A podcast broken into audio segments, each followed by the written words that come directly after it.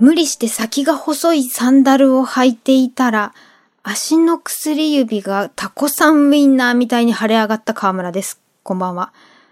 お盆休みですね、皆さん。ゆっくりされてますか？私は夏バテ気味の時、力が出ない時、とにかくカレーで立ち直るっ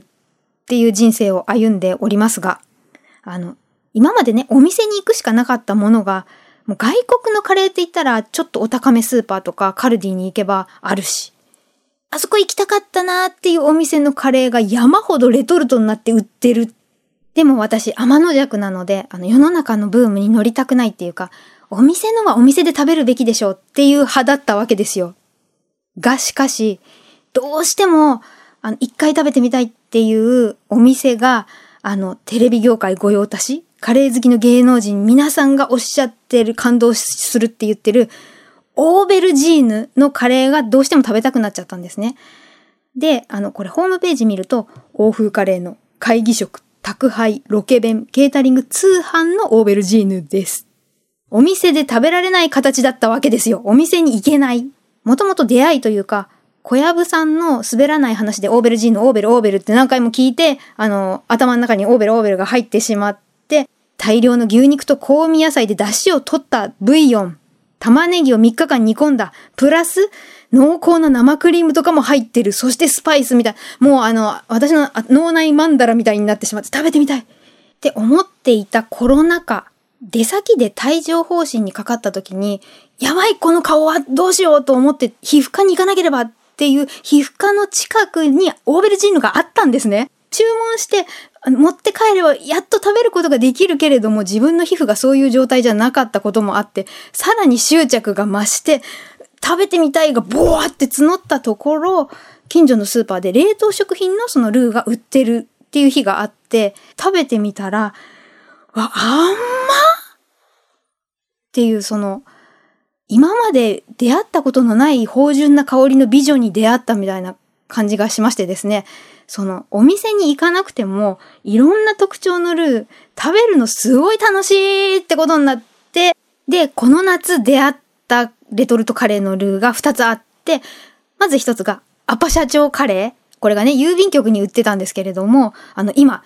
1000万食突破ってことで大大感謝祭開催中ですね。アパホテル発祥の地石川県の金沢カレーをベースにしたキャベツを添えるとさらに美味しくなるカレーだと。これ専門店もオープンしたりしてて、その買った郵便局の綺麗なお姉さんがもう、これね、買ってくれてありがとうございます。すっごい美味しいんですよ。キャベツと食べてみてくださいって、あの、そのお姉さんもキャベツ激推しでしたが、えっ、ー、と、もうちょっと詳しく、ダイヤモンドオンラインにこの元谷社長の次男の専務の方の記事があったんで、当初このアパ社長カレーは、アパホテルの本格派ビーフカレーっていう名前だったけれども、このネーミング間違うと誰も買わないよ。そんならパッケージにも社長いなきゃダメだろ。フロントに置けばいいお土産になるぞ。みたいな感じで、あの、アパ社長カレーってでっかくそのご本尊みたいに社長のお写真も入ったパッケージ。すべての人に支持されようなんて横ばらず、好きって言ってくれる人を大切にする万人受けしない覚悟が商品への情熱になって結果売れたのではって書いてありますが、あの、そんな記事のことは全く知らず、パッケージをね、ふわって開けて、あの、ふわーって匂い嗅いだところ、こう、味が平べったくないって思ったんですよね。こう、寸胴鍋でたくさん煮込みましたからどうぞっていうんじゃなくて、いろんなものが組み込まれている感じに、こう、期待感が。で、一口食べるとこう、まろやかで優しいスパイシーで、ルーが濃いので、あの、ルーだけで満足してシチューみたいにどんどん食べちゃうと思ったんですけれども、そのお姉さんの言葉も思い出してキャベツと一緒に食べてみても、本当だあの、パッケージにカツが乗ってるんですけど、カツとかがなくてもあるっぽい感じがするっていう。で、ついにお米と食べると、あの、スパイシーのピリピリ目が増して、その、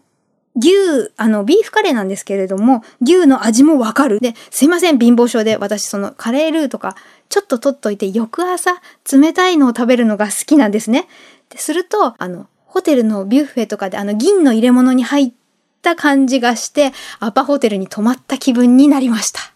同じビーフカレーで、あの、一回行ってみたいけど行けてないお店のレトルト食べたのが、えー、カレー激戦区の神保町で1988年の創業当時から愛され続けているカリーライス専門店エチオピアさんのもの。そう、行くとカレーの辛さが0辛から70辛まで選ば、選ぶことができるということぐらいしか知識がなかったんですけれども、これは、えー、腹減りですとか、散歩の達人のオンラインの散達の記事より、これまずお店の名前がもともと喫茶店でもあったんで、エチオピアコーヒーから付けられたっていう由来。あとは、あの、漢方薬の薬剤として使われている12種のスパイスと大量の野菜をじっくり煮込んで作るインド風カレー。先ほどのアパ社長カレーが、まあ、お写真あるからか、あの、女性的な、なんかお母ちゃんっていうか安心できるような味だったのに対してこっちは、あの、匂い嗅いだ時から、おお大人の苦味が来て、あの、ふこーってすると、こうスパイスが顔のこの鼻腔とか、骨の穴という穴にスパイスがスパイスってくる。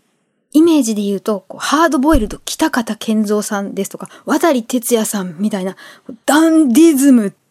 先ほどはカツとかキャベツとかと合うっていうのに対して、今回は、あの、米しか愛さない、米としか一緒になりませんっていう感じがして、翌朝冷たくしたエチオピアカレーのルーは、あの、冷やすと溢れるスパイスがピリピリしたりして、こう、藤達也さんが新聞を読んで、おはようって話しかけてくれるような感じ。ちょっと変態チックになりましたが、全く知らなかった味に出会いっぱなしです。ではまた。